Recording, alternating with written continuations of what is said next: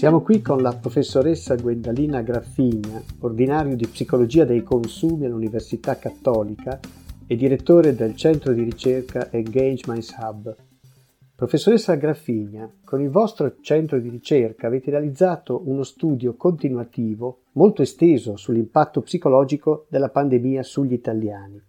Ci spiega innanzitutto come si è svolto il vostro lavoro? Dall'inizio della pandemia in Italia stiamo monitorando come stanno cambiando le percezioni soggettive ed emotive degli italiani. Siamo arrivati oggi a intervistare 3.000 italiani rappresentativi della popolazione italiana. Qual è il rapporto tra i risultati della vostra analisi e il comportamento dei cittadini e dei cittadini consumatori? È evidente come le preoccupazioni sanitarie, ma anche economiche e sociali oggi abbiano un impatto importante su come le persone si orientano nei loro comportamenti di consumo, consumo alimentare, ma non solo, quelli che sono i diversi settori fondamentali per la vita quotidiana. Eh, Covid-19 ci sta dando una lezione fondamentale. La psicologia è un predittore importante di quelli che sono i criteri di acquisto, di quelle che sono le priorità valoriali che le persone mettono nella ricerca di prodotti, di marche, addirittura che determina l'aspettativa del consumatore nella relazione con le aziende. Il fattore emotivo, il fattore psicologico, il fattore spesso inconsapevole è fondamentale per determinare l'esperienza di consumo. E dai risultati della vostra ricerca, quali indicazioni si possono trarre per il retail? Covid-19, ma anche le misure che sono state adottate dal governo per contenere la diffusione del consa- contagio hanno avuto delle ricadute importanti sul eh, modo di consumare delle persone. Lo vediamo nelle ricadute nelle aspettative verso il retail. È indubbio che vi è stata un'impennata del digitale, quindi dell'e-commerce, di quei canali dematerializzati che ci permettono di continuare ad acquistare anche in periodi periodi di lockdown o di chiusura, però paradossalmente se da una parte vediamo un aumento di questi comportamenti per l'acquisto digitale, da un punto di vista emozionale rimane comunque una ricerca da parte del consumatore del punto vendita di prossimità, quello più piccolo, quello che ti permette una relazione umana, una relazione sociale.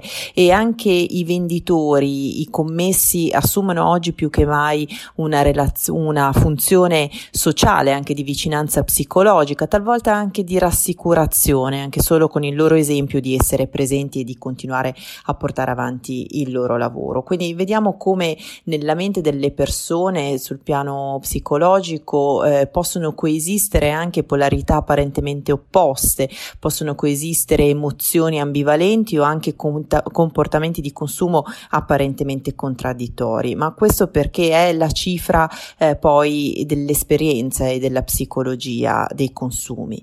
Un altro elemento che abbiamo monitorato in questi mesi è la crescita di un concreto atteggiamento per una salute globale, in quella che tecnicamente viene chiamata One Health, eh, cioè che la salute personale fosse da anni un driver fondamentale delle scelte di acquisto, questo lo sappiamo, lo vediamo enfatizzato in questi mesi, ma non è soltanto la ricerca ricerca di una salute individuale ciò che guida il consumatore, bensì anche la comprensione di come la salute individuale sia fortemente interconnessa alla salute della collettività. E inoltre l'importanza e la valorizzazione di, eh, delle ricadute ambientali dei propri comportamenti quotidiani e dei propri consumi e quindi anche un'aspettativa per una salute ambientale, per una sostenibilità ambientale che diventa un elemento più concreto sotto gli occhi dei consumatori, mentre negli anni passati prima di Covid-19 era più che altro un orientamento astratto, più teorico, più valoriale. Oggi invece è una preoccupazione concreta, così come diventa preoccupazione più concreta per molti italiani la salute animale. Eh, il fattore stesso che Covid-19 o meglio il SARS-CoV-2, il virus che ha generato questa pandemia, provenga da un salto di specie, eh, ha portato sotto gli occhi delle persone l'importanza di una maggiore attenzione e protezione anche della salute a, a, a, animale.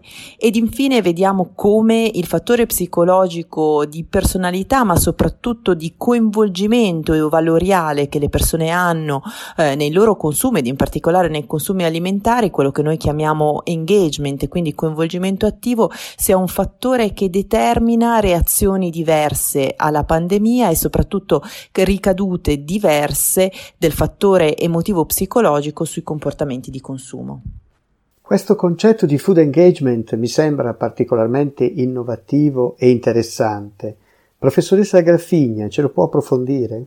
L'engagement è un costrutto psicologico che dal punto di vista scientifico qualifica la percezione di protagonismo, di controllo che le persone hanno sulla loro vita quotidiana e in particolare eh, sui propri consumi. Eh, il food engagement in particolare è questa percezione psicologica di coinvolgimento valoriale e anche comportamentale nelle proprie condotte alimentari. All'aumentare di questo livello di coinvolgimento cambiano anche le aspettative dei consumatori verso le aziende, verso i prodotti e anche verso Covid-19. Vediamo come le persone che hanno un più alto livello di food engagement sono coloro anche più orientati in questa dinamica One Health di visione della salute globale come aspettativa, come criterio di scelta eh, dei prodotti, delle marche e delle aziende.